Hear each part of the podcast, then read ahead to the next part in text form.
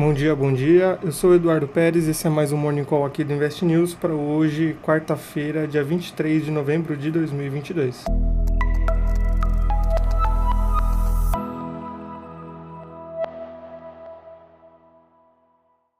Depois de um dia de alta na maioria dos índices globais ontem, os investidores continuam otimistas no começo dessa quarta-feira, mesmo com a divulgação da ata do FONC na agenda do dia. Na Ásia, as bolsas seguiram esse tom de ontem positivo nas bolsas dos Estados Unidos e também foram puxadas pelas empresas do setor imobiliário da China. O índice de Hang Seng teve alta de 0,57% no dia, Xangai teve ganhos de 0,26%, TAIEX avançou 0,46% e o COSP encerrou o pregão com alta de 0,53%, enquanto a bolsa japonesa não teve pregão devido ao feriado do Dia dos Trabalhadores no país.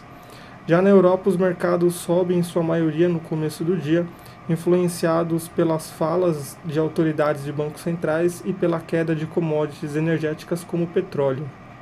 O barril do tipo Brent chegou a registrar queda de 3,32% no começo do dia, cotado aos 85 dólares e 43 centavos, enquanto o barril do tipo WTI caía 3,09% aos 78 dólares e 47 centavos.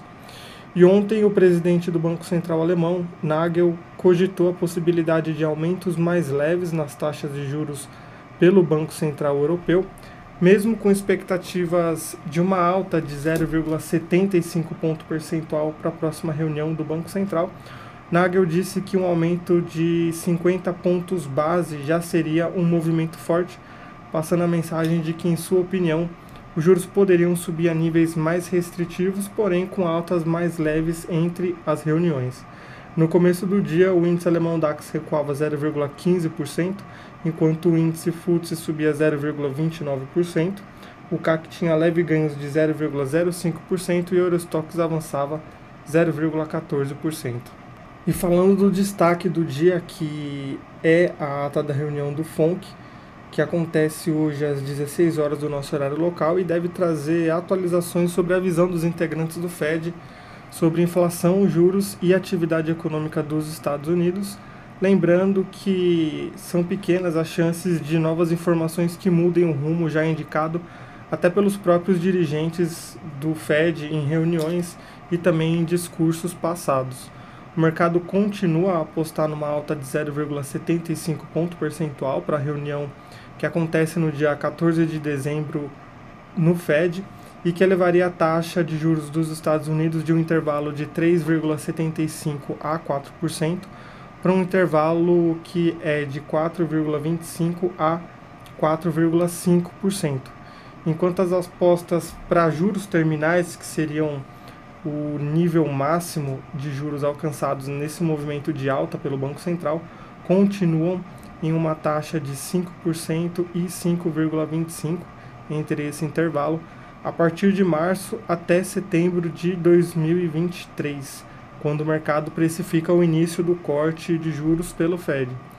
Os pré-mercados dos Estados Unidos indicavam uma continuação do otimismo de ontem, com a alta dos futuros do Dow Jones registrando ganhos de 0,05%, o S&P 500 com avanço de 0,13% e o índice Nasdaq subindo 0,13% também.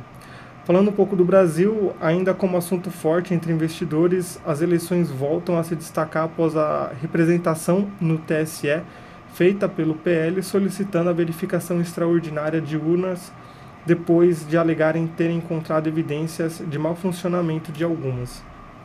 Além disso, a PEC da transição é, segue ainda sem um texto final e deve ser discutida durante os próximos dias no Senado, já que o prazo para sua aprovação acaba em dezembro.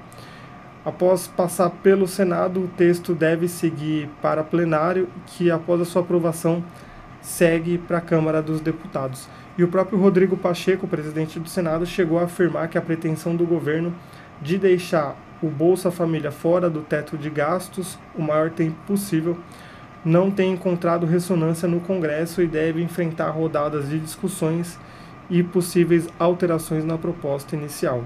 Com isso a gente encerra o nosso Morning Call de hoje, mas fica sempre o convite para vocês acessarem o relatório completo no investnews.com.br e a gente retorna amanhã, quinta-feira, dia 24 de novembro. Até lá, tchau, tchau.